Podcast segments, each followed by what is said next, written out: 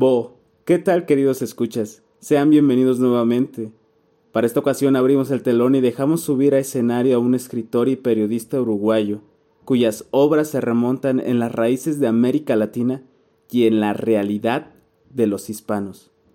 Con ustedes, Eduardo Galeano. Concurso de viejos. Hace algunos miles de años, años más, años menos, el jaguar, el perro y el coyote estaban compitiendo. ¿Quién era el más viejo? El más viejo iba a recibir, en premio, la primera comida que encontraran. Desde la colina, un carro, destartalado, avanzaba tambaleando, cuando de él cayó una bolsa llena de tortillas de maíz. ¿Quién merecía ese tesoro?